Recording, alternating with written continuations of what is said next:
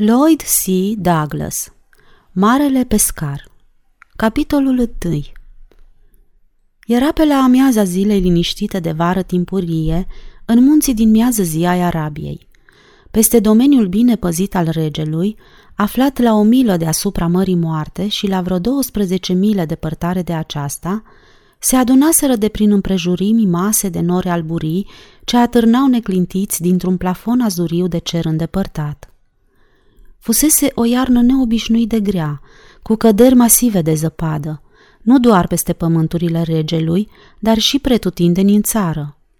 Avea să fie un sezon îmbelșugat pentru toată lumea, ciondănelile intertribale și nemulțumirile fiind astfel reduse la minimum. Arabia anticipa o vară relativ pașnică. Privit de la intrarea principală a taberei regale, platoul vălurit oferea o pășune bogată pe care vreo mie de oi proaspăt tunse, nepăsătoare la încercările zadarnice și supărătoare ale mielușeilor flămânzi de a mai stoarce un strop de lapte, pășteau cu sârg ca și când un oarecare instinct le avertiza că următorul sezon avea să fie secetos și deci aducător de foamete. Foametea era de prevăzut pentru că zăpada cădea imprevizibil și neuniform. Aproape niciodată nu aveau loc două ierni consecutive pe aceeași întindere, ceea ce explică de altfel originea vieții nomade a populației. Oamenii trăiau în corturi și urmăreau cu turmele lor zăpada și iarba. Doar regele avea o tabără fixă. Când el se confrunta cu un sezon secetos, triburile îi reîmprospătau punga – Puțini erau cei ce se plângeau împotriva acestei orânduiri, întrucât coroana Arabiei însemna ceva mai mult decât o podoabă afișată în ocaziile oficiale și festive ale statului. Regele era indispensabil acestei țări. Lui îi se cuveneau drepturi bănești și onoruri. Era nevoie de un bărbat puternic, curajos și de o mână de fier pentru a stăpâni aceste triburi de oameni neastâmpărați, iuți la mânie, dar și nepăsători, care se distingeau pe întreg teritoriul de la asfințit prin temperamentul lor năvalnic și mânuirea cuțitelor. Trecuse timp îndelungat de când Arabia era cărmuită de regele Aretas, un om dotat cu însușiri morale și fizice deosebite – toți îi respectau maniera neînduplecată de guvernare, spiritul de dreptate față de bogați și săraci deopotrivă. Nu favoriza pe nimeni. Cu toții îi admirau fermitatea și se temeau de încruntarea lui și, de aceea, cei mai mulți se supuneau decretelor sale. Desigur, ar fi fost absurd să se spună că poporul arab îi era devotat lui Aretas din sentimentalism. În situații grele, el nu putea conta pe afecțiunea lor.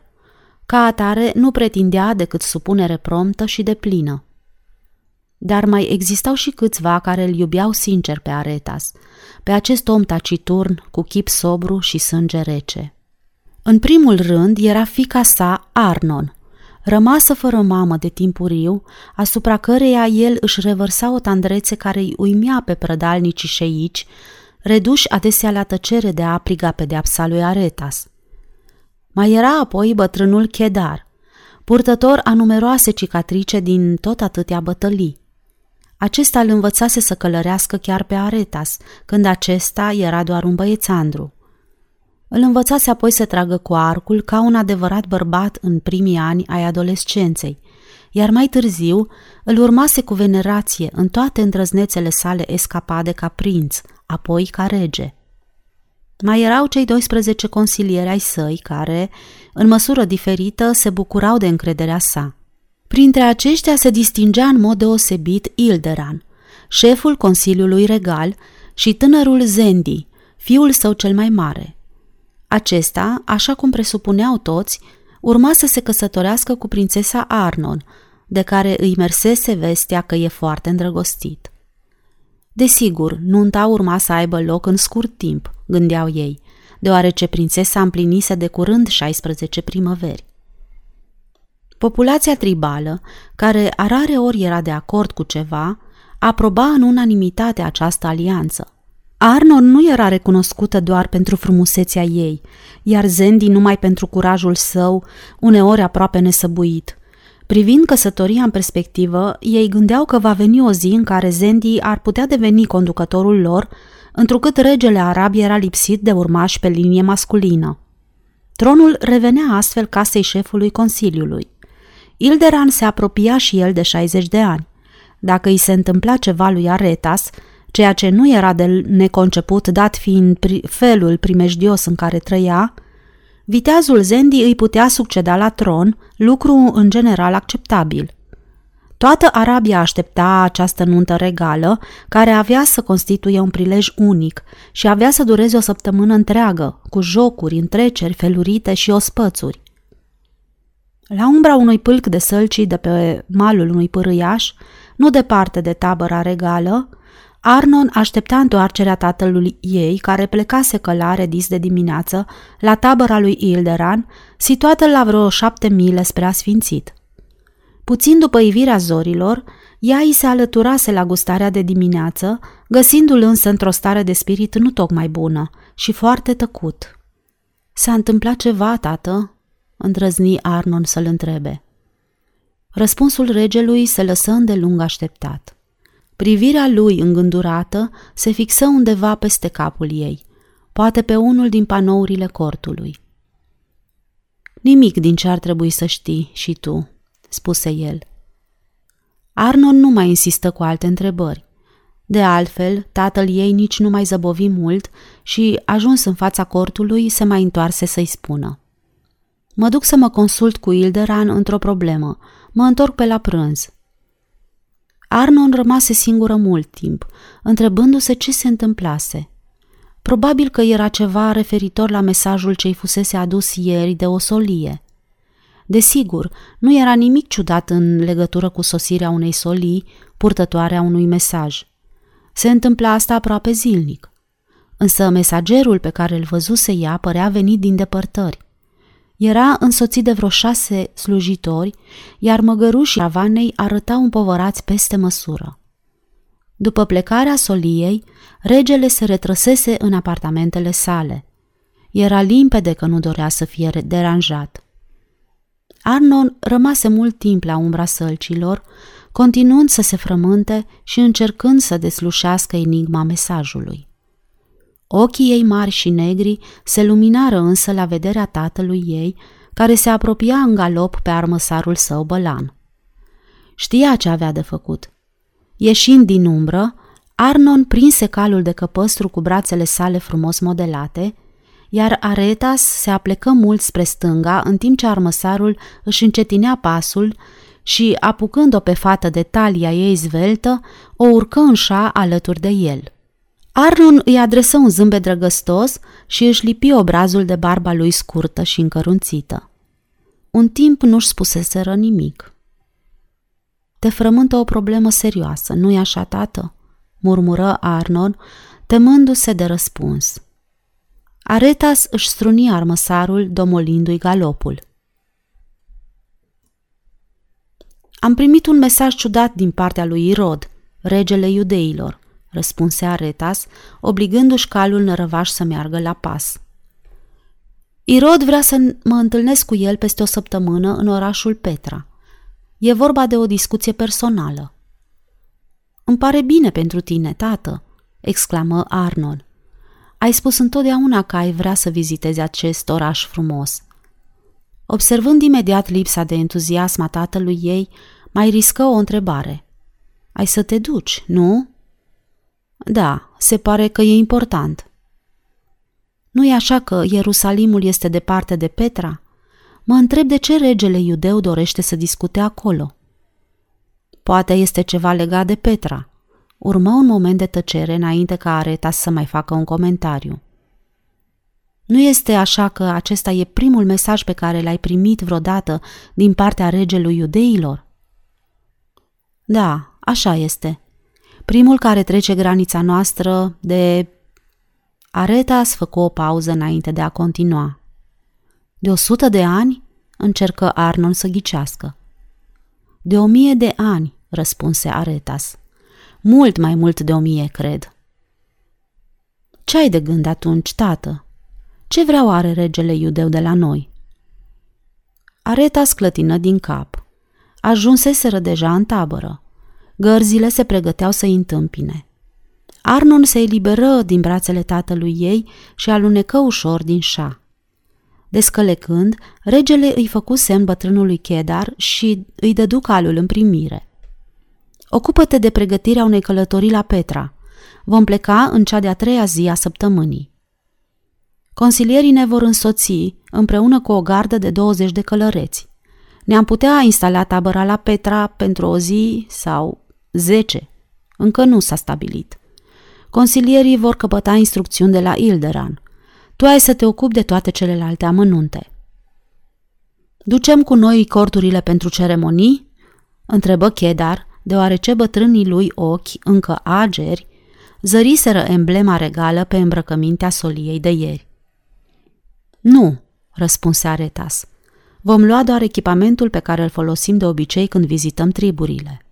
Chedar își înclină capul sur, fața lui brăzdată exprimând dezamăgire.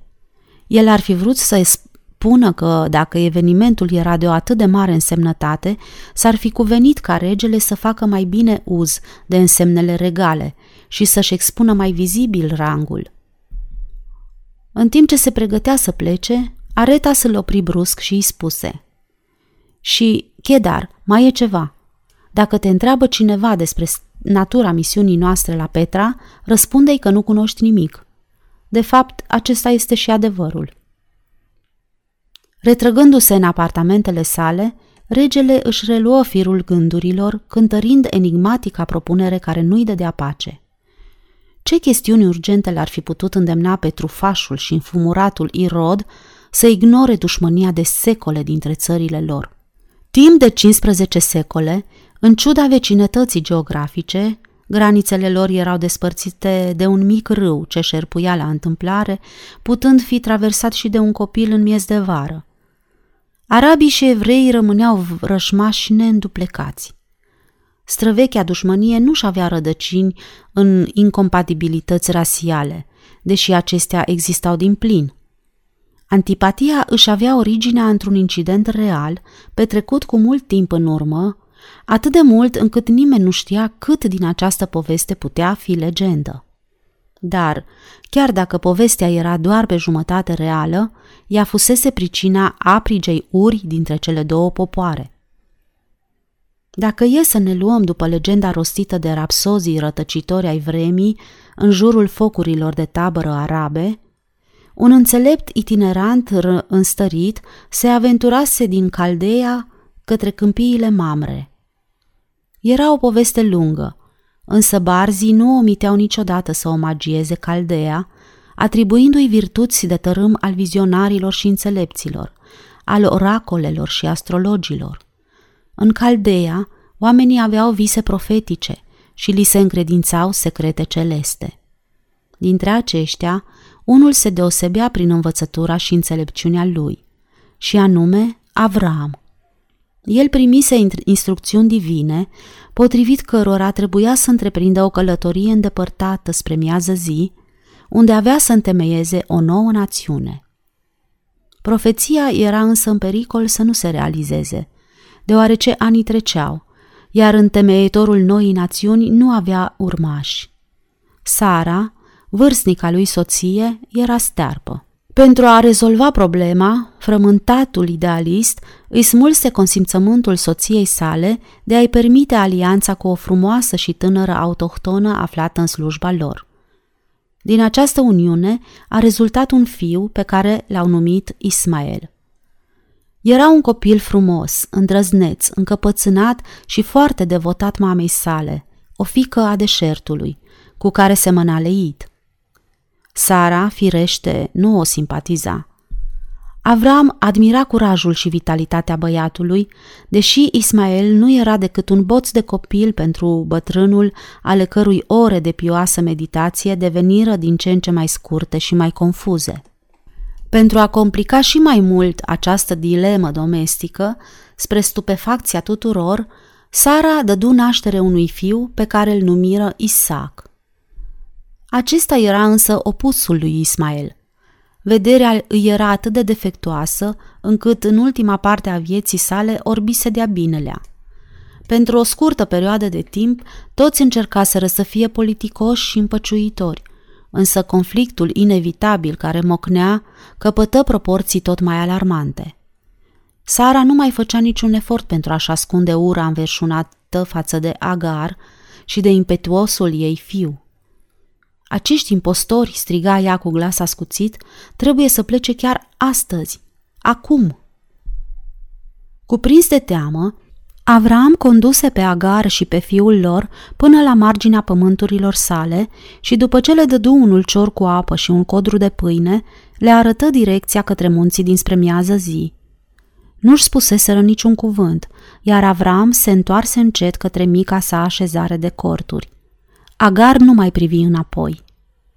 Ori de câte ori rapsozii peregrinii reluau o vechea poveste, care nu-și pierduse cu nimic din natura sa magică cu trecerea timpului, susțineau că Ismael ajunsese chiar în aceeași zi la vârsta de plinei sale bărbății. Era aici o oarecare exagerare, desigur, deși se petrecuseră multe fapte în măsură să-i grăbească maturizarea. El îi jură mamei sale că, de acum încolo și pentru totdeauna, el și seminția sa vor fi în dușmănie cu oricine ar face parte din casa tatălui său. Căutând refugiu printre triburile sălbatice de păstori nomazi și crescători de cămile din munții de miază zi, Ismael deveni curând căpetenia lor recunoscută. Își croise drumul către putere cu o îndrăzneală și o neînduplicare ce cuceriseră admirația și supunerea lor – nu era lucru ușor să menții la oaltă atâtea elemente nepotrivite într-un tot care să semene a națiune. Însă, înainte ca vașnicul și neînfricatul fiu al lui Agar să împlinească 30 de ani, neîntrecuții călăreți și neînfricații luptători ai deșertului se și împăunau cu denumirea de ismaeliți. Numele acesta era respectat și temut deopotrivă atât de căpetenii cât și de bandiți, pe tot cuprinsul ținutului dintre Iordan și Mediterană, de la Damasc până la Gaza. Cu trecerea timpului, noua așezare de sălbatici deveni cunoscută ca Arabia, ceea ce înseamnă oameni la pândă. Descendenții lui Isaac și descurcărețul, dar mai puțin scrupulosul său fiu Iacob, după multe nenorociri și pribegii, inclusiv o lungă și umilitoare perioadă de sclavie în Egipt, făcură cale întoarsă în țara făgăduinței, granița lor dinspre apus fiind cea mai aglomerată mare a lumii, iar cea de la răsărit aflându-se la o aruncătură de piatră de teritoriul controlat de oamenii la pândă. Dacă vreun străin neinspirat se interesa de ce evreii și arabii se urăsc cu atâta înverșunare, li se răspundea – Stă scris în profețiile sacre ale celor două națiuni că ele sunt predestinate să se dușmănească pe vecie. E deci de la sine înțeles că atunci când urmașii celor două familii ale părintelui Avram se întâlneau, nu-și zâmbeau, nici nu se salutau. Nu-și împărțeau niciodată pâinea, nu se ajutau niciodată, oricât ar fi fost de gravă împrejurarea. Încheiau afaceri inevitabile pe un ton atât de arțăgos posibil, iar odată încheiate, își întorceau spatele unul altuia și scuipau zgomotos pe pământ. Se iscau uneori și bătăi, dar se spune că, în asemenea rare ocazii, aceste încăierări sălbatice aveau loc la vedere, în public, pentru ca fiecare să-și poată însuși noi tehnici de luptă cu ghiarele și dinții. Adesea, gălăgioșii copii ai lui Avram se certau țipând, gesticulând și înjurând. Ambele limbi, având o origine comună, abundau în invective și injurii ingenioase dintre cele mai colorate. Niciuna din aceste țări nu și-a trimis vreodată ambasadori pe teritoriul celeilalte, pentru că în mod oficial nici una nu a recunoscut vreodată existența celeilalte. Nu trebuie să înțelegem însă că nu exista comerț între acești oameni, care se disprețuiau reciproc. Antipatiile rasiale nu îi împiedicau pe înfierbântații neguțători ai celor două țări să se aventureze în trecerea Iordanului și să se angajeze în, afect- în acțiuni de contrabandă care i-ar fi uluit sau înfuriat totodată pe semenii lor. Prin natura lor de călători vestiți pe multe meleaguri, negustorii evrei treceau râul în taină, mânându-și caravanele încărcate cu mărfuri de import din multe țări îndepărtate. Nu duceau lipsă de clienți arabi cu stare când apăreau cu baloturi de mătase străină, catifia, țesături fine, ornamente din aur, podoabe, pietre prețioase, ierburi medicinale, mirodenii și alte articole exotice. Era ceva obișnuit ca în asemenea ocazii negocierile să se poarte cu toată gama de grosolănii pe care o impunea veșnica vrăjmășie. Aceste bunuri costisitoare își schimbau posesorul, iar caravana asinilor eliberați de poveri făcea cale întoarsă pe un cer cu lună nouă. Dacă evreii sau arabii ar fi fost dotați cu un oarecare simț al umorului, toate acestea ar fi putut fi pline de haz. Un așa zis armistițiu comercial care se stabilise în decursul ultimilor câțiva ani permisese unui grup de crescători arabi de cămile să-și aducă neasemuit de frumoasele și scumpele lor animale la sărbătoarea ocazionată de licitația și târgul desfășurat anual pe un teren viran în apropiere de Ierusalim, în timpul sărbătorii iudaice a Rusaliilor. Într-adevăr, Superbele cămile arabe făcuseră faima târgului de animale de Rusalii pe tot cuprinsul teritoriului de miază zi. Romani înstăriți, aflați mereu la concurență în privința cheltuielilor nesăbuite pentru parăzile înzorzonate din orașul imperial, își trimitau slujitorii să achiziționeze cele mai reușite exemplare dintre aceste creaturi maestoase, indiferent de costul lor – Evreii, pe deplin conștienți că această piață de cămile unică și atractivă le putea atrage clienții doriți din depărtări, încercau să uite în această singură zi a anului că râvnitele cămile erau arăbești. Pe de altă parte, arabii, posesorii cămilelor, se prefăceau că nu-și dau seama, în această unică zi a anului, că încheiau afaceri pe pământul lui Israel. Ei mormăiau, amenințau și scuipau, dar până la urmă cumpărau cămilele.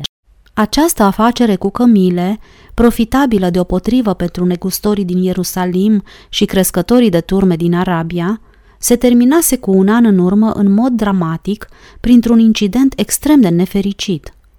Licitația din vara anterioară atrăsese un număr neobișnuit de mare de străini înstăriți, veniți de pretutindeni, romani, egipteni, damaschini, ciprioți, greci din Petra și Aschelon.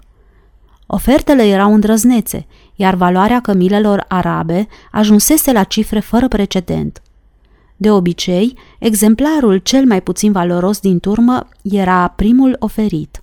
Și așa, pe măsură ce după amiaza înainta, creștea și încordarea.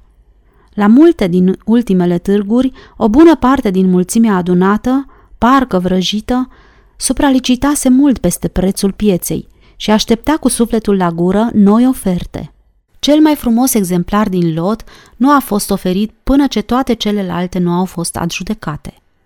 Această creatură roșcovană cu aer semeț, în vârstă de trei ani, era evident perla turmei. Când în sfârșit prețiosul exemplar fu adus în față, Doi bărbați cu înfățișare îngrijită, care nu luaseră parte la vânzările anterioare, își croiră drum prin mulțime, manifestând dintr-o dată un viu interes. În mulțime erau puțini aceia care îi recunoscură. Totuși, un grec spilcuit pe nume Demos, abilul conducător al licitației, știa bine cine erau cei doi și îndată îi se înmuiară picioarele.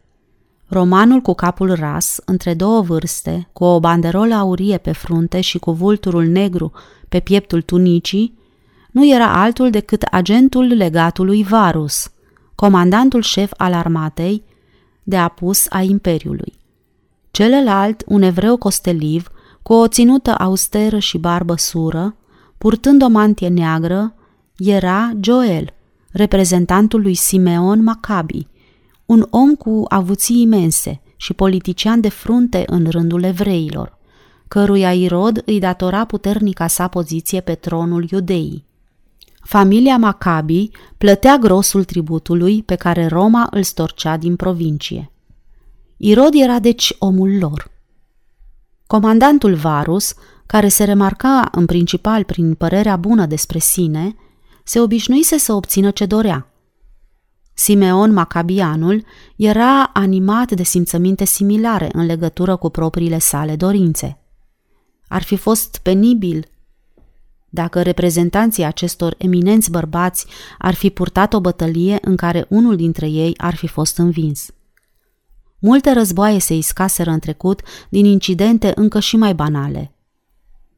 Demos se consultă în grabă cu arabii, explicându-le seriozitatea impasului și le sugeră să-și retragă cămila de la vânzare.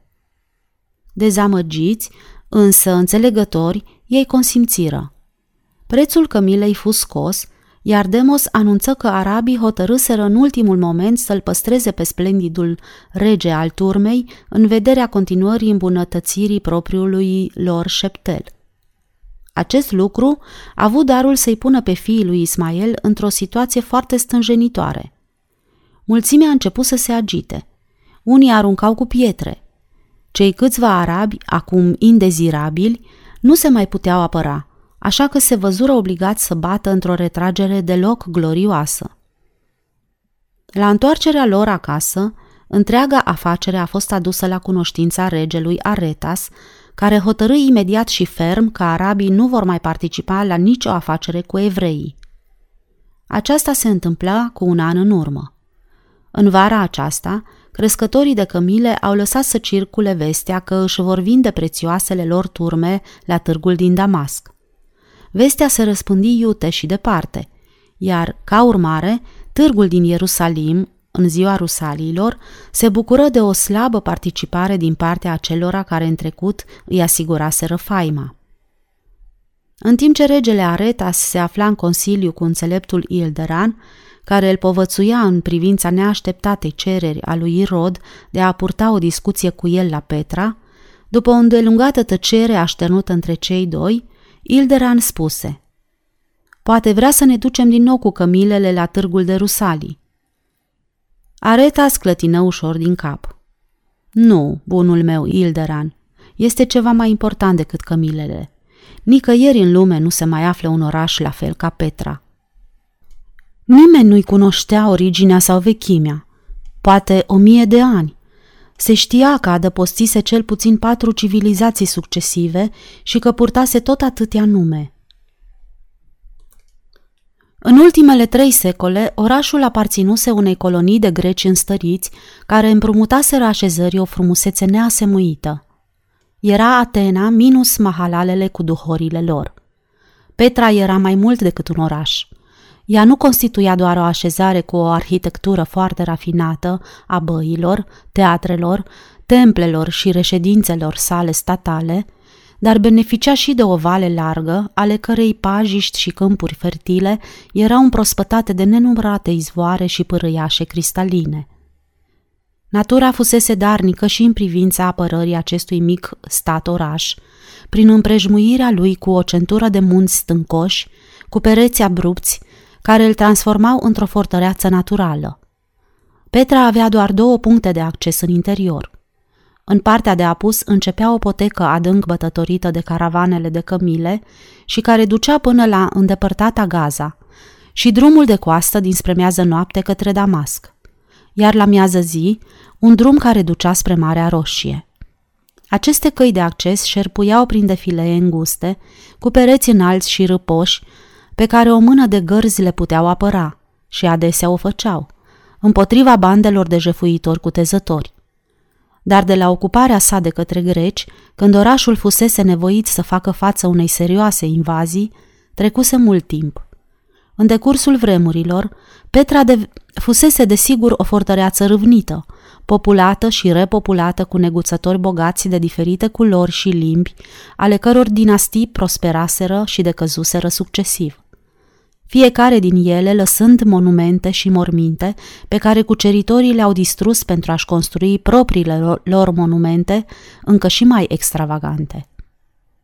Potrivit cu ceea ce trecea drept istorie a Arabiei, care nu se sinchisise niciodată prea mult cu consemnarea faptelor și evenimentelor, cea mai recentă invazie a acestui teritoriu avusese loc cu vreo 500 de ani în urmă – chiar de către propriile sale triburi care crezuseră de cuvință că era rândul lor să pustiască vechiul oraș bogat, pe atunci aflat în mâinile unei generații în declin a anabateenilor.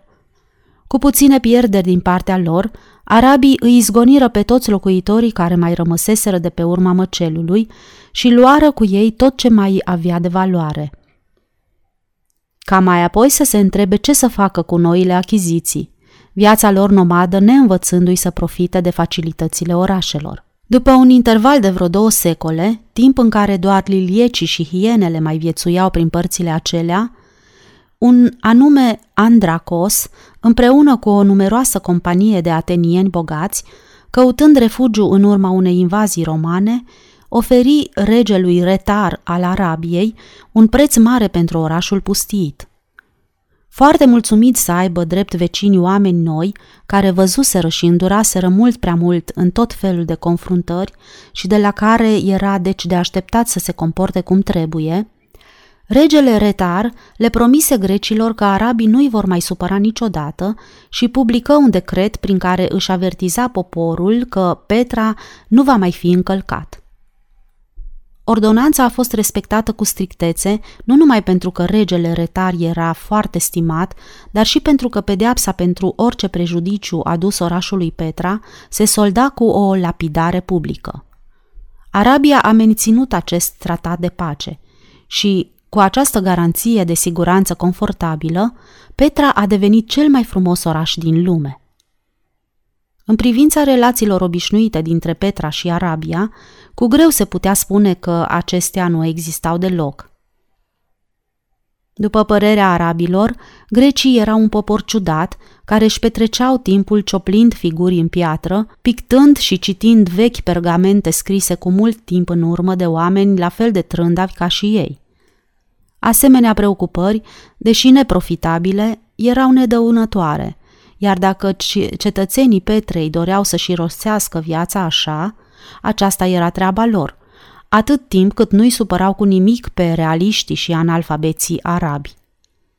Tot ceea ce Petra cunoștea despre arabi era că oamenii de acolo creșteau și călăreau cei mai frumoși și mai inteligenți cai de pe tot pământul, că minunatele lor cămile, prea costisitoare pentru munci grele, erau crescute pentru parăzi spectaculoase în cursul cărora purtau ornamente sclipitoare, că fibra lungă de lână, provenită de la oile crescute la munte, era căutată cu ardoare de cei mai renumiți țesători din Cezarea, Corint și Roma, și că interesul lor pentru orice avea legătură cu arta lipsea cu desăvârșire. În afară de faptul că temperatura corpului lor, greci și arabi, era aproximativ aceeași, ei nu aveau nimic în comun, dar se priveau cu îngăduință reciprocă, nu fără un oarecare amestec de milă.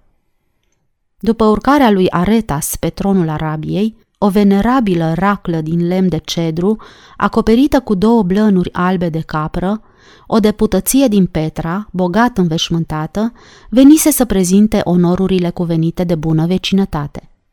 De ambele părți fusese o vizită agreabilă – Distinșilor oaspeți din Petra li se oferise ospitalitatea cuvenită rangului lor.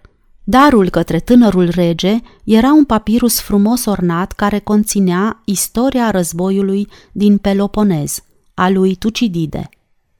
Pentru a-și exprima prețuirea, Aretas trimise la rândui la reședința vârstnicului guvernator al orașului Petra o cămilă înaltă, suplă, cu un aer snob numită retar – în amintirea regelui arab care întreținuse anterior relații la fel de amicale cu grecii.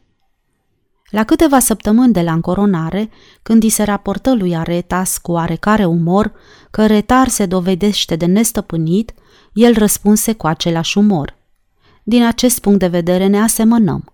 Ilderan, șeful Consiliului, dotat cu un oarecare instinct de om de stat și suficient de isteț pentru a avea o viziune de perspectivă asupra relațiilor internaționale, îl presa uneori pe Aretas să viziteze Petra. Poate va veni un timp, sire, spunea Ilderan, când ar fi în avantajul nostru să-i cunoaștem mai îndeaproape pe acești oameni.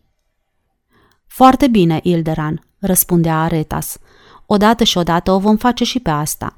dar tânărul rege avea mereu suficiente probleme presante, astfel încât nu găsea niciodată timp să viziteze Petra, dar nici nu prea avea atragere de inimă să se pună într-o situație dezavantajoasă în compania unor oameni care îi erau atât de străini. Într-o zi, Ilderan, care spera încă să stabilească relații mai strânse cu grecii, află că Irod și fiul său, după cum se spunea, erau oaspeți frecvenți ai Petrei. Asta mă face încă și mai puțin dornic să mă duc acolo, răspunse Aretas aproape arțăgos. Dacă regele iudeilor a intrat în grațiile guvernatorului Petrei, atunci avem un motiv în plus să păstrăm distanța. Călătorind pe drumuri lăturalnice, într-o noapte cu lună plină, cavalcada arabilor ajunse la intrarea dinspre miază zi a Petrei. Așteptații oaspeți fură întâmpinați la trecătoare de un detașament în uniforme sclipitoare și conduși prin defileul fortificat. După vreo trei mile de mers călare pe un drum bine întreținut, cu pășuni verzi și livezi de o parte și de alta, cu vile de o arhitectură rafinată aici și colo, vizitatorii urcară un deal cu pante domoale. Ajunși în vârful lui, orașul din marmură albă se desfășura la picioarele lor în toată splendoarea, oferind o imagine ce-ți tăia răsuflarea. Descălecară aici pentru a-și odihni caii. Aretas și Ilderan mai zăboviră puțin, retrași deoparte, și timp de câteva minute admirară în tăcere minunata panoramă ce se oferea privirilor. Tabăra regelui Irod, ușor identificabilă, fusese deja amplasată într-un parc spațios în centrul orașului, ocupând cel puțin trei pătrimi din suprafața acestuia. Priveliștea corturilor viu colorate și a standardelor vesele îi smulse tăcutului Aretas un murmur de uimire, făcându-l să exclame că aceasta este o etalare mai stridentă decât s-ar fi așteptat din partea veșnic tânguitorilor iudei.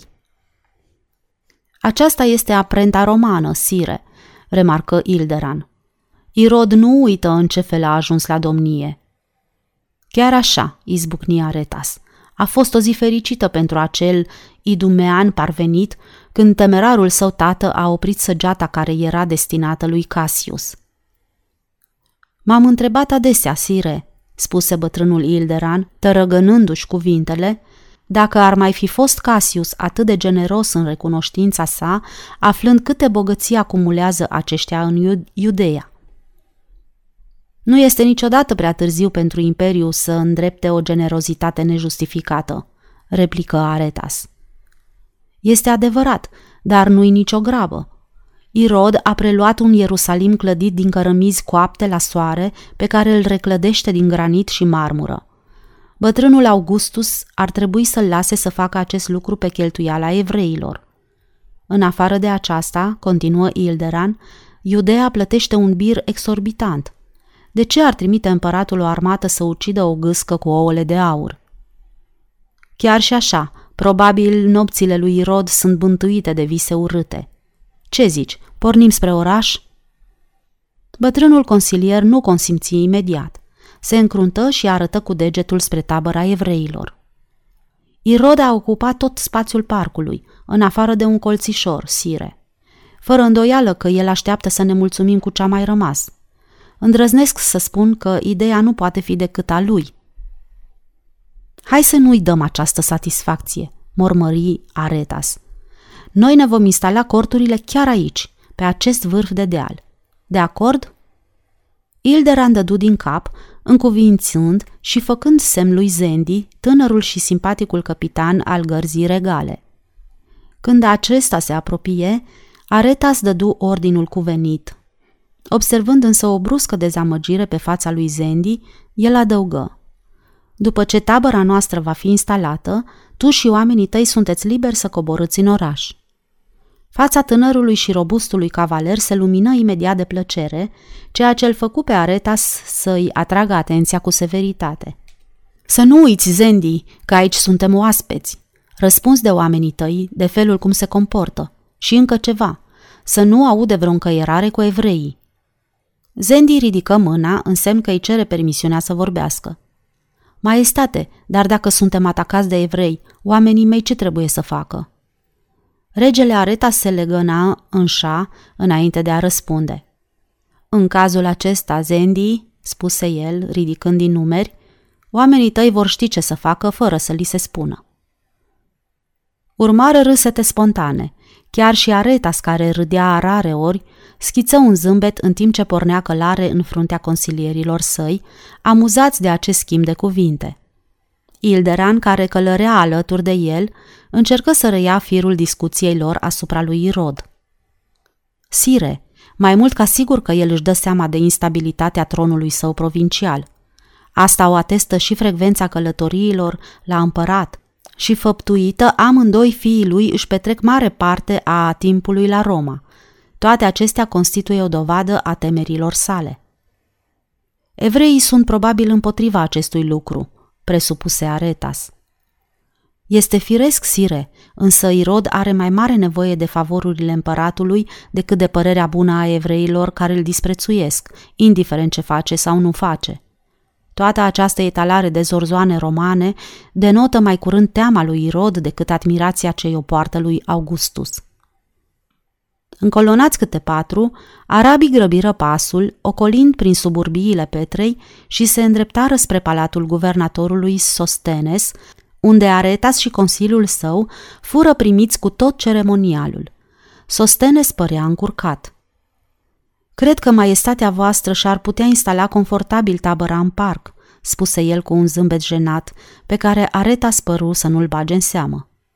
Era evident că, orice ar fi gândit despre regele iudeilor, taciturnul rege al Arabiei nu era dispus să-și dezvăluie sentimentele pentru a fi pe placul acestui grec cu vorbă mieroasă.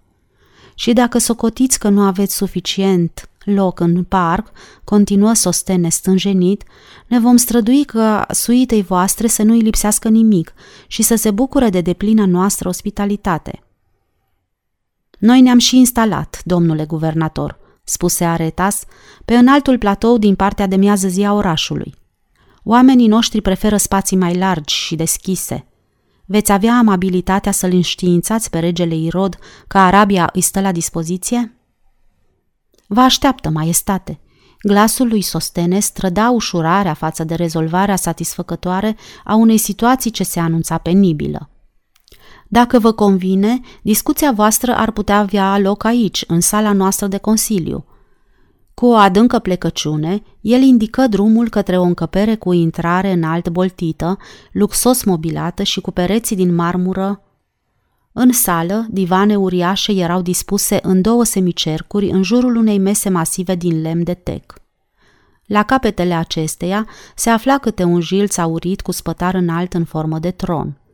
Arabii își așteptau interlocutorii, care nu întârziară prea mult. Însoțit de o duzină de venerabili membri ai Sinderiului, Irod înainta țanțoș. Urmară plecăciunile și zâmbetele de rigoare de ambele părți. Cei doi regi luară loc în jilțurile lor înalte.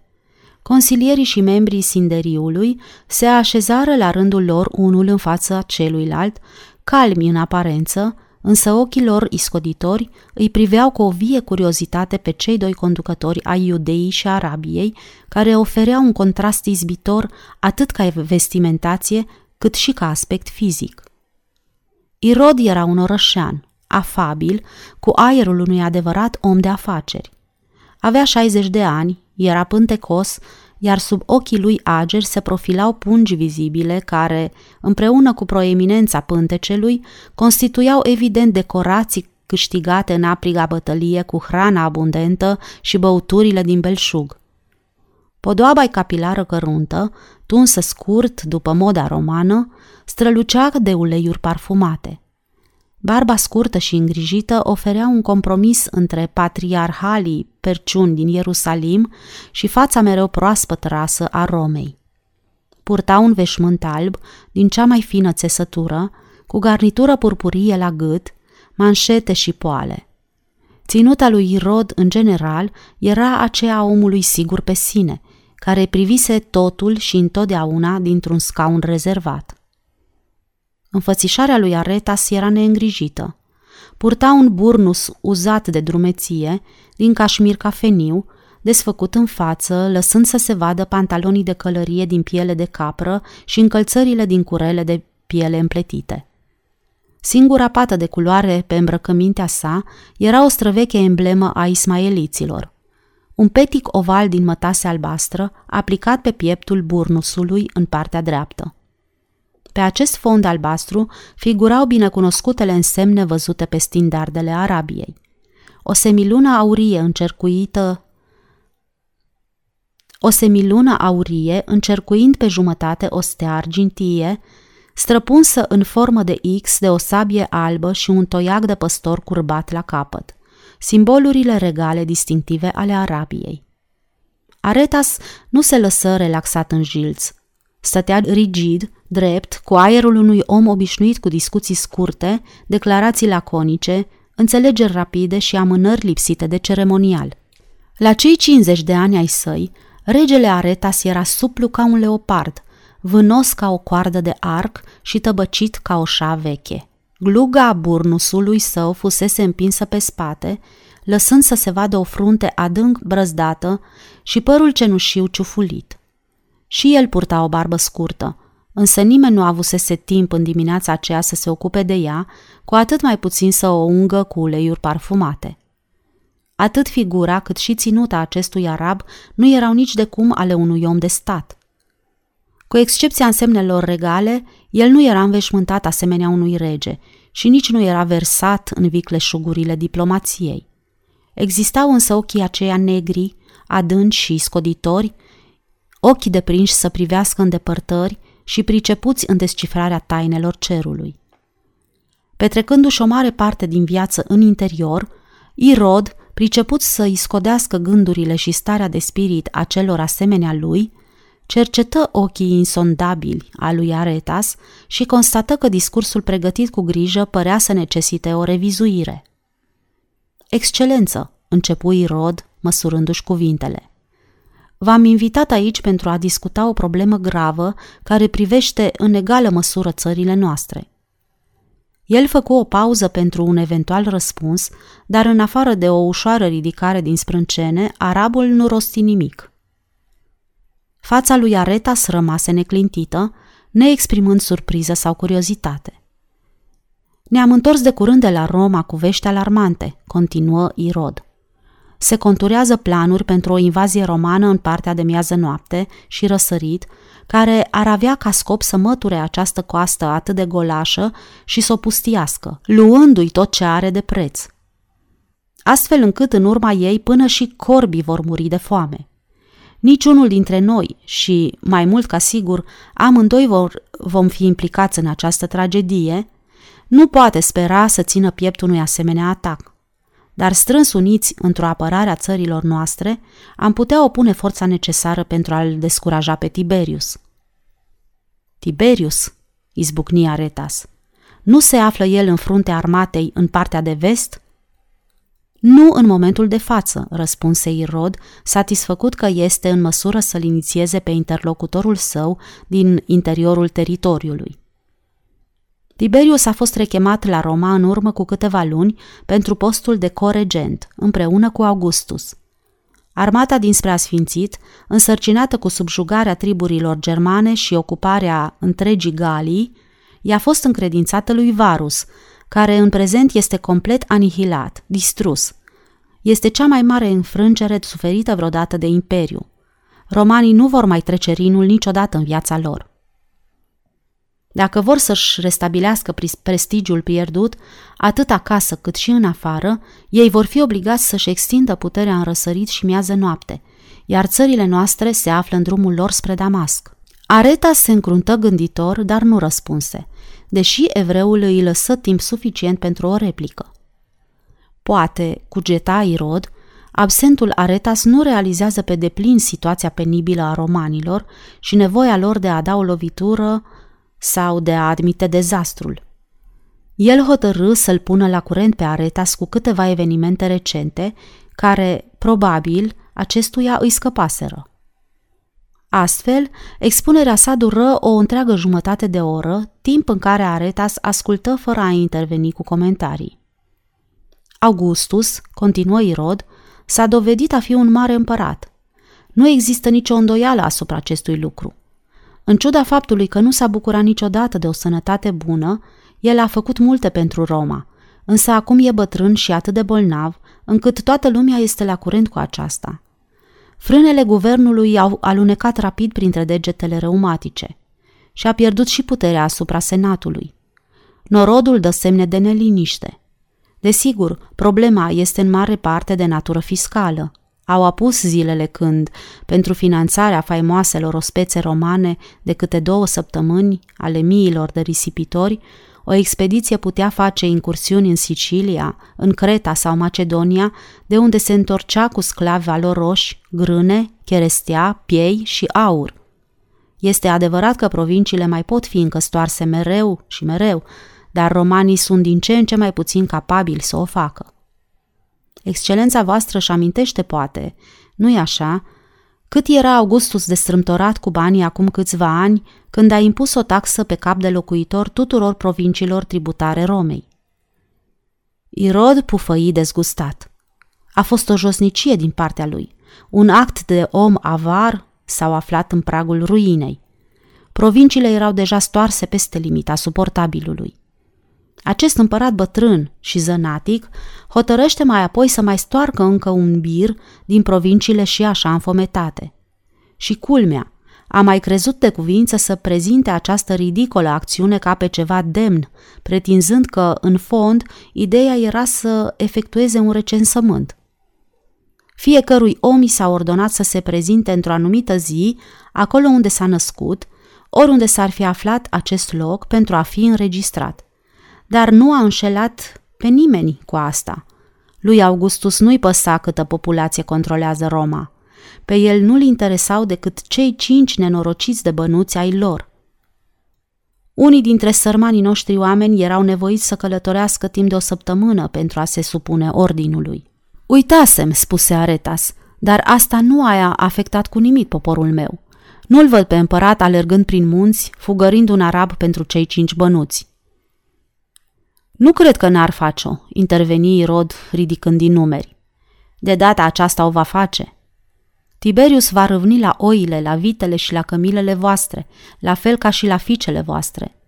Pentru noi nu există decât o singură ieșire, excelență. Să semnăm un tratat și să facem corp comun și atunci Tiberius se va gândi de două ori înainte de a risca o nouă înfrângere. Sire, interveni Aretas, Vă imaginați că Tiberius ar putea crede cu adevărat că evreii și arabii au încheiat o alianță după atâtea secole de vrăjmășie? M-am gândit și eu la asta. Irod se mișcă brusc în largul său jilț și, aplecându-se în față, coborând glasul, îi spuse pe un ton confidențial. Și eu m-am gândit la asta. Tiberius va avea nevoie de dovezi palpabile care să ateste că alianța noastră este autentică. Ai vreo sugestie în acest sens? întrebă Aretas. O uniune reală. Mi s-a spus că ai o fată de măritat, iar eu am un băiat neînsurat. Aretas se crispă și scutură din cap. Fiicei mele, murmură el, nu i-ar conveni acest lucru. Nici fiului meu, replică îndată Irod, într-un acces de sinceritate. Dar oare pentru ce sunt hrăniți și adăpostiți prinții și prințesele? Pentru ce alergătorii iuți cărora li se încing plămânii le aduc gheață din munți doar pentru a le răcori mădularele? De ce se pleacă curtenii în fața lor, dacă nu pentru acea zi în care li se va cere să-și subordoneze propriile dorințe binelui țării, plătindu-și astfel datoriile cu voioșie și pe de-a întregul? Poate acest lucru este valabil pentru fiul vostru, dar nu și pentru fica mea. Ea a trăit simplu, chiar frugal, asemenea oricărui arab, indiferent de rang. Arnon nu a avut gheață în timpul verii. Bine, fie și așa, spuse Irod cu asprime. Cu gheață sau fără, fica voastră își iubește țara, cred. Ea va prefera să se sacrifice decât să vadă Arabia pustită. Și apoi, ea nu va suferi alături de fiul meu. El este un tânăr nobil, îngăduitor, amabil și înstărit. Poate vor ajunge să și țină unul la celălalt, deși acest lucru, desigur, nu este important. Pentru fica mea n-ar fi lipsit de importanță, spuse Aretas. În afară de aceasta, există deja printre ai noștri un tânăr de care ea este îndrăgostită. Irod își frecă barba cu degetele durduli, meditând. Logodna ei a fost anunțată? Nu, admise Aretas. asta e bine, adăugă repede Irod. Bătu din palme și apăru îndată un slujitor. Vom lua masa, spuse el. Lui Aretas nu era foame, dar ar fi fost nepoliticos să nu accepte. Consilierii continuară discuția de-a lungul întregii nopți. Pentru a adânci și mai mult dilema, Aretas le spuse părerea sa potrivit căreia Irod știa ce vorbește și nu exagera deloc în legătură cu dezastrul care se profila la orizont. Prefer sclavia sub romani decât să mă aliez cu evreii, îndrăzni să comenteze Dumach. În ce te privește, desigur, răspunse tema. Dar ce se va întâmpla cu soțiile și fiicele noastre? Romanii nu sunt decât niște brute. Dar cum putem avea certitudinea că e vorba de o invazie? întrebă Dumach sarcastic. Mă gândeam că și acest personaj, Sostenes, se află în drumul lor, dar după cât se pare, nu arată prea îngrijorat. Ei bine, va fi, murmură tema, când Irod îi va spune cât de mult aur așteaptă de la el. Ah, deci acesta era motivul întrunirii noastre la Petra, nu-i așa? Se întrebă Abdil. Este un motiv destul de temeinic, spuse tema plictisit. Nu mai are rost să dezbatem acest subiect.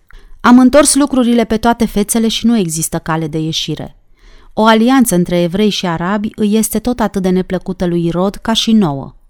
El cunoaște pericolul, altfel n-ar fi făcut niciodată o astfel de propunere. Putem fi siguri de asta. Am cere prea mult prințesei noastre, spuse Abdil. Ar avea o viață mizerabilă alături de acest evreu ticălos. Fără îndoială, în cuvință Nafis, dar cel puțin ea va trăi. Eu cred că ar prefera să moară, murmură Abdil. Dar nu asta e problema, spuse Mișma. Dacă prințesa se căsătorește cu Antipa, ea își va salva țara.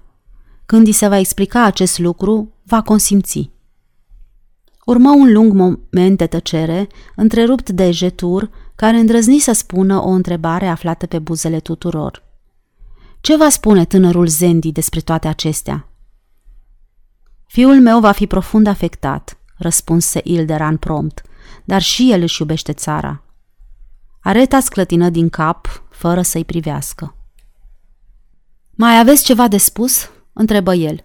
Dar când văzu că nimeni nu mai intervine, se ridică, se îndreptă spre ușă și îi trimise mesajul nefast lui Irod. Consiliul a fost suspendat, dar nu pentru o odihnă. Luară o gustare puțin înainte de ivirea zorilor. Corturile fură strânse în grabă. În timp ce în tabăra evreilor din parc de-abia începea forfota, platoul care adăpostise tabăra arabă era deja pustiu. Drumul de întoarcere se făcu în grabă și, în mare parte, în tăcere. În amurgul celei de-a patra zi de călătorie dură, ei se despărțiră într-o atmosferă de profundă tristețe. Arnon aștepta cu nerăbdare la intrarea taberei. Aretas descălecă încet, cu vădită dificultate.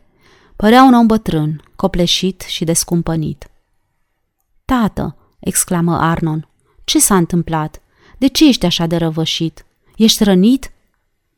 Areta s-o luă de mână, așa cum făcea când era mică, și o conduse tăcut în cort. Se așezară pe un divan și Arnon chemă un slujitor căruia îi ceru să-i aducă cina tatălui ei, însă Areta se refuză clătinând din cap. Trase apoi fata spre el și, privind cu amărăciune în ochii ei mari și înfricoșați, îi dezvălui toată povestea. Arabia făcuse o alianță cu evreii. Era singura cale de a scăpa de invazia romană ce urma să distrugă de-a binelea ambele țări. Dacă ai făcut o alianță și ai salvat astfel țara, întrebă Arnon plină de speranță, de ce ești atât de abătut? Pentru că această alianță prevede o căsătorie regală între Arabia și Iudea. Arnon suspină ușor și păli. Și asta mă privește cumva pe mine?" întrebă ea cu glas tremurând. Poți face tu asta, copila mea, pentru Arabia? Închizând ochii, înfiorată, Arnon trase adânc aer în piept, apoi se relaxă treptat în brațele tatălui ei. După câteva clipe de coșmar, ea se redresă și privi cu curaj chipul brăzdat al tatălui ei. Pentru Arabia, da, tată, spuse ea aproape în șoaptă. Tăcerea se așternu între ei un timp. Arnon îl mângâie afectuos pe obraz. Înghițea convulsiv, încercând să-și stăpânească lacrimile, apoi îl întrebă. Pot pleca, tată?" Aretas o eliberă din strânsoarea brațelor sale, iar ea se îndreptă spre ușa camerei ei, cu pași mărunți, asemenea unei somnambule. El o urmări tulburat și cu profundă tristețe. Și-ar fi dat bucuros viața să o scape de acest dureros supliciu. Dacă era necesar ca arabii și evreii să garanteze autenticitatea alianței lor prin aranjarea unei căsătorii internaționale, era la fel de important ca nunta să aibă loc fără întârziere. Întrucât Tiberius nu-și putea permite să aștepte prea mult după catastrofa suferită de armata romană în partea de apus, înainte să încerce să refacă prestigiul știrbit al Imperiului. Această nuntă regală nu era un eveniment care ar fi putut avea loc în tăcere și pe neobservate. Trebuia să se remarce prin pompă și extravaganță sclipitoare. Întreaga forță militară a iudeii și Arabiei trebuia etalată, astfel încât Tiberius, atunci când o va evalua, să realizeze că aceste mici țări înflăcărate hotărâseră nu numai să rămână împreună, dar să și arate că au forța necesară pentru a face unitatea lor de temut. Desigur, responsabilitatea acestui spectacol impresionant avea să cadă mai mult asupra lui Irod decât a lui Aretas, întrucât arabii erau lipsiți de experiență în organizarea unor asemenea acțiuni de amploare. Irod era expert în jocul ăsta. Avea un talent născut pentru așa ceva și îndelungata cunoașterea spectacolelor fastoase a romanilor îl acomodase cu procedeele necesare. Măreața procesiunea avea să aibă loc la Ierusalim – imediat ce se încheia căsătoria în Arabia. Cu o viteză uluitoare, Irod își adună trupele larg împrăștiate, asigură suportul financiar corporațiilor și câștigă chiar și sprijinul timid oferit de Ana, marele preot, căruia nu-i lipsea căruia nu-i plăcea niciodată să fie de partea cuiva în probleme de natură politică, până nu se asigura din ce parte bate vântul. Legiunea soldaților romani, redusă la strictul necesar, staționa în Ierusalim aparent din motive polițienești, dar în realitate pentru a menține ordinea în rândul neastâmpăraților evrei și pentru a le reaminti de statutul lor provincial. Luau în derâdere exhibițiile pretențioase ale lui Irod, dar asta doar până în momentul în care trupele evreiești începură să fie mobilizate în număr surprinzător pe terenul de manevră din Valea Chedronului. Echipate în întregime, acestea mărșăluiau cu aplomb prin oraș, în drum spre Iopa, Cezarea, Hebron, Ierihon și îndepărtatul Capernaum din Galileea. Tânărul legat Iulian le spunea centurioanelor sale că tocmai asta îi doare pe evrei. Nu știu niciodată când vor fi loviți. Sinderiul făcea atunci plecăciuni reprezentanților Imperiului și se retrăgea să comploteze în taină. În fiecare seară, la asfințit, credincioșii apăreau la zidul plângerii să-și urle durerea subjugării fără de speranță, apoi se întorceau în beciurile lor să-și ascută cuțitele și să-și întărească arcurile cu săgeți.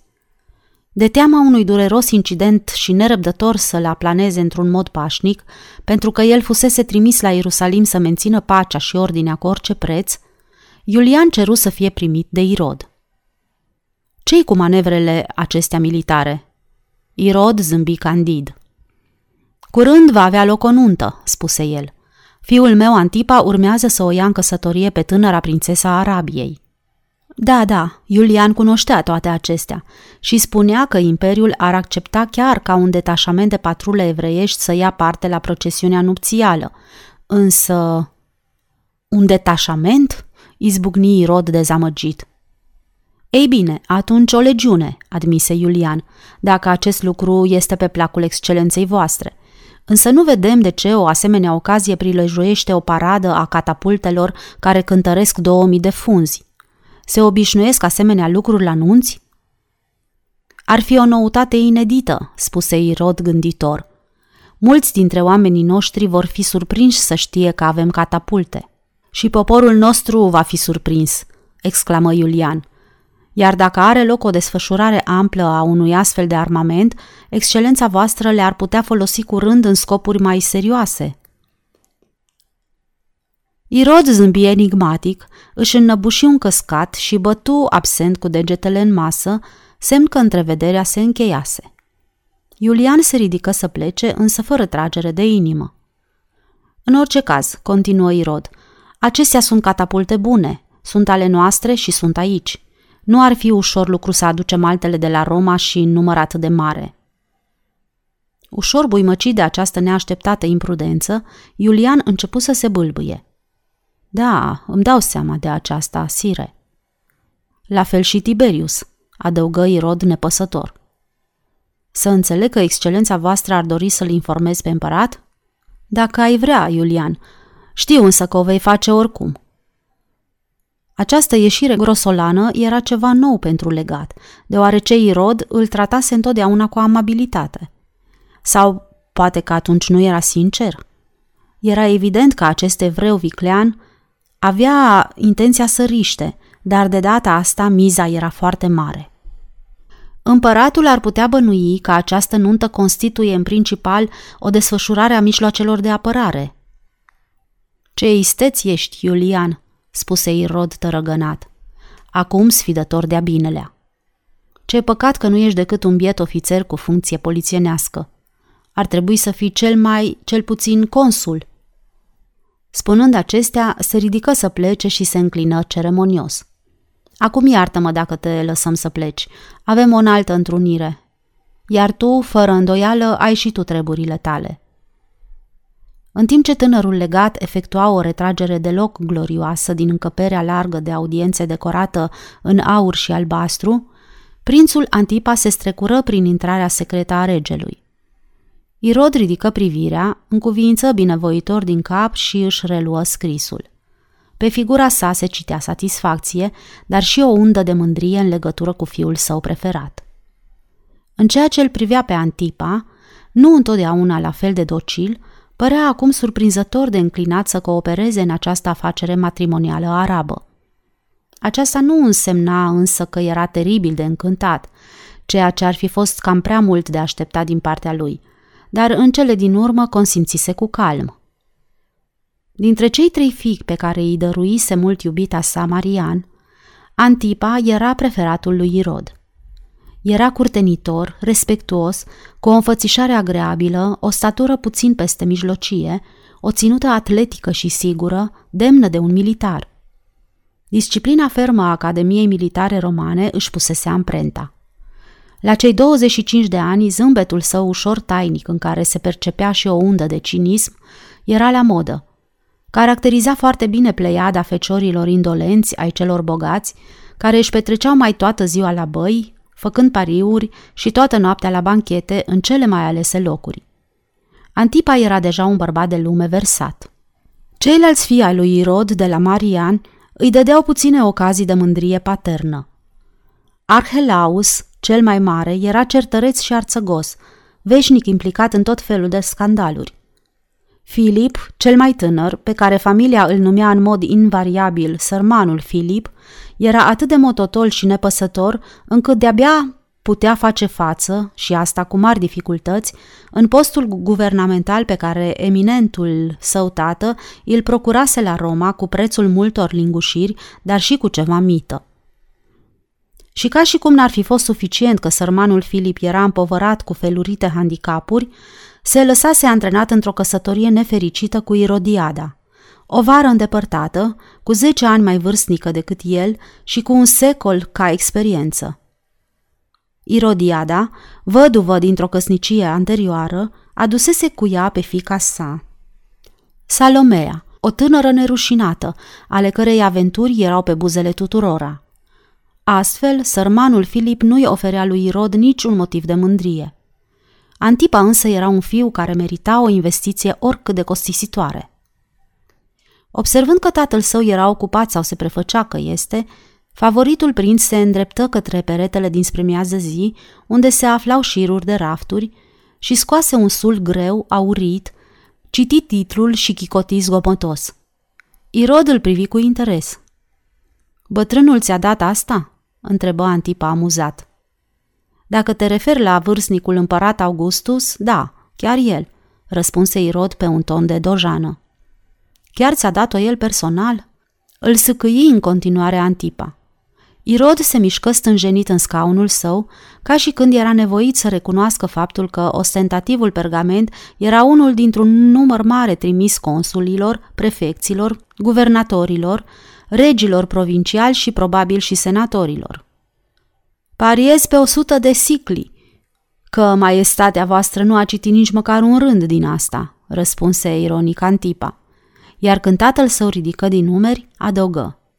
Bine ar fi să o faci, sire. Acesta conține noul elogiu al lui Virgiliu adus lui Augustus, prin care îi slăvește faptele de vitejie și l-a intitulat Eneida. Va trebui să-l citim cu atenție, în cuvință Irod absent. Da, va trebui, sire, spuse Antipa simulând seriozitatea. Va trebui să-l examinați într-una din zile.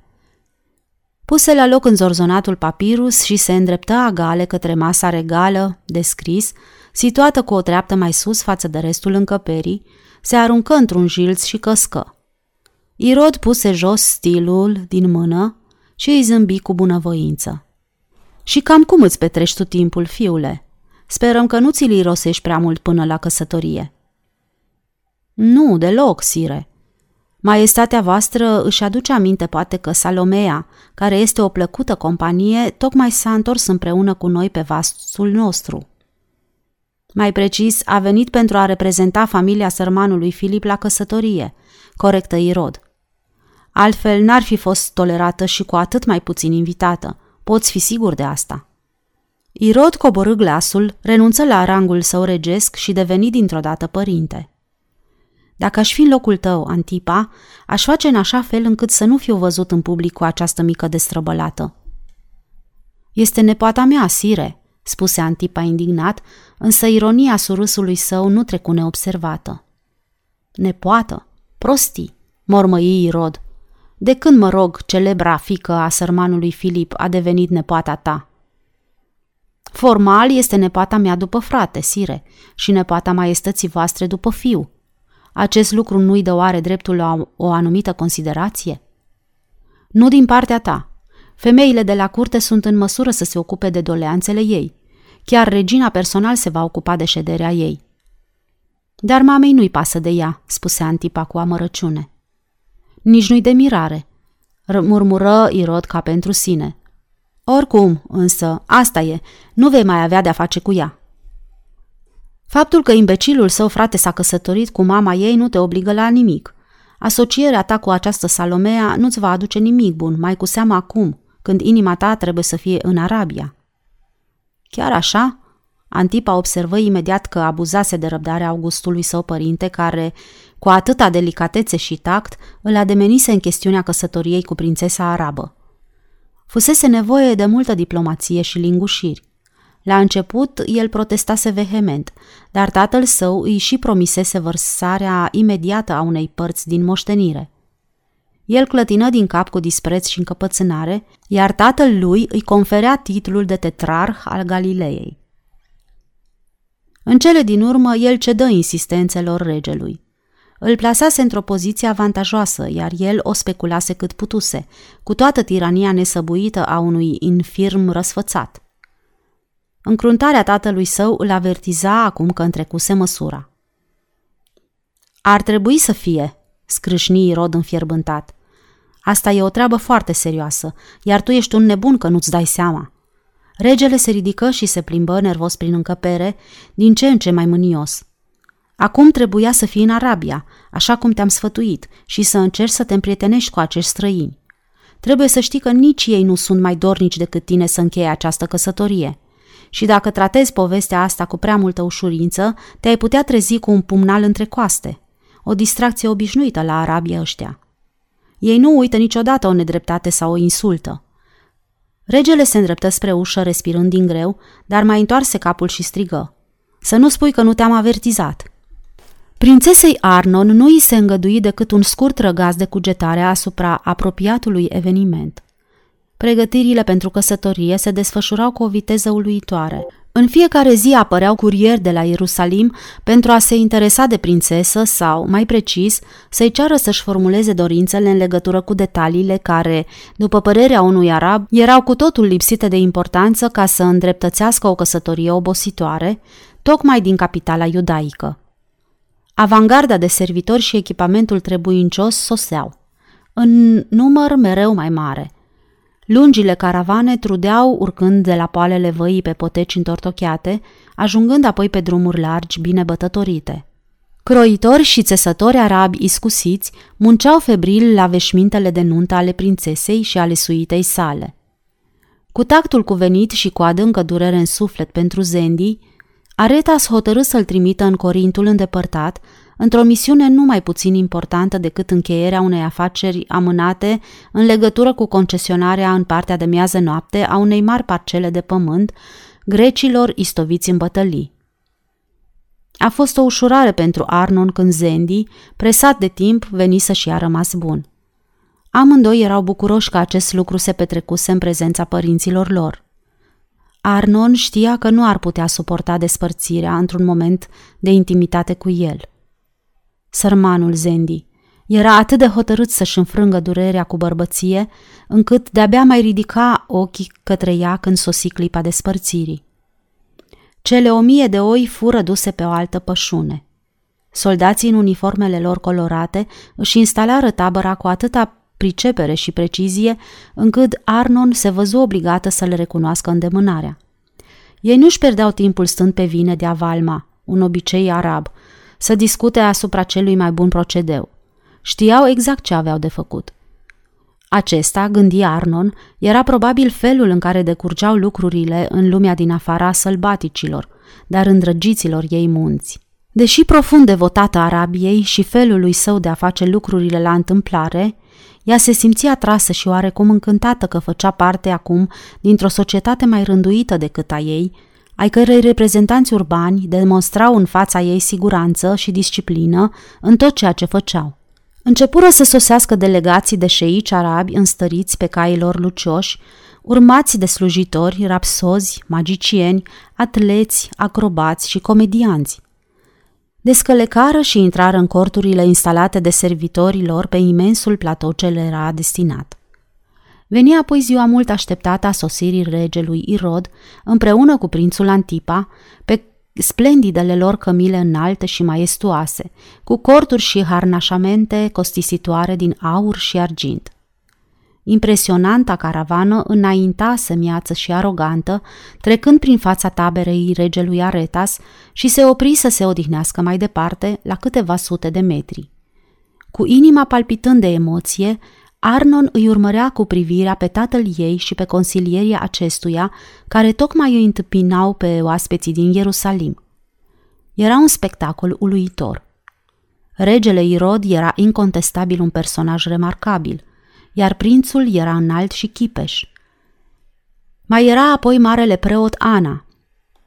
Ghicin Nefti, doi ca ei din totdeauna, care urmărea și ea din dosul unui panou al cortului pe care îl ținea ridicat de un capăt. Fără îndoială, conchise Nefti, a venit să oficieze căsătoria. Nu mi-am închipuit că va fi o cununie ebraică, răspunse Arnon. Evreilor le plac ceremoniile, declară Nefti. Și nouă nu? întrebă Arnon cu un aer copilăresc. Ale noastre sunt mai simple. Dacă ar fi fost să te căsătorești cu Zendi, te rog, nu, Nefti, murmură Arnon înfiorată. Mi-ai promis. Îmi pare rău, prințesă. Voiam doar să-ți explic că i-ai fi dat pur și simplu mâna în prezența consilierilor, promițându-i că îl vei asculta și sluji tot restul zilelor tale. Și asta ar fi fost tot. Și nu mi se va cere să mă supun și să-l servesc pe prințul Antipa? Ba da, însă asta va dura mai mult, cred. Evreilor le plac lucrurile acestea. Nefti dădu drumul panoului din piele, iar fata se retrase liniștită deoparte. ea intuia ce gândește Arnon. Acești oameni ciudați din îndepărtări erau foarte interesanți, dar ei aparțineau altei lumi, total diferită de a lor. Am sperat să vină și regina Marian, spuse Arnon cu un oftat. Nefti, nu vezi nicio femeie printre ei? Nu. Întregul eveniment se voia o afacere între bărbați. O tranzacție politică în care trebuia inclusă doar o femeie. Și aceasta pentru că era necesară. Ar fi făcut-o bucuros fără prezența ei, cugetă Arnon, dacă ar fi fost posibil. Căsătoria trebuia să fie o confirmare a alianței lor. Tratatul a fost întocmit formal pe un papirus cu semnăturile cuvenite, iar acum trebuia ratificat. Arnon nu constituia decât o pecete aplicată cu ceară roșie pe un document oficial. Deodată se simți copleșită de un amarnic sentiment de singurătate și de neputință. În seara aceea a avut loc un banchet la care au participat cei doi regi, prințul, marele preot, câțiva membri de vază ai sinderiului și consilieri arabi. După vreo oră de ospăț între bărbați, Arnon își făcu apariția pentru a fi prezentată. Părea foarte mică și neajutorată. Antipa păși în întâmpinarea ei pentru a o saluta. Îi luă ambele mâini între ale sale și privi zâmbind în ochii ei timizi. Era un zâmbet apreciativ și, evident, aprobator.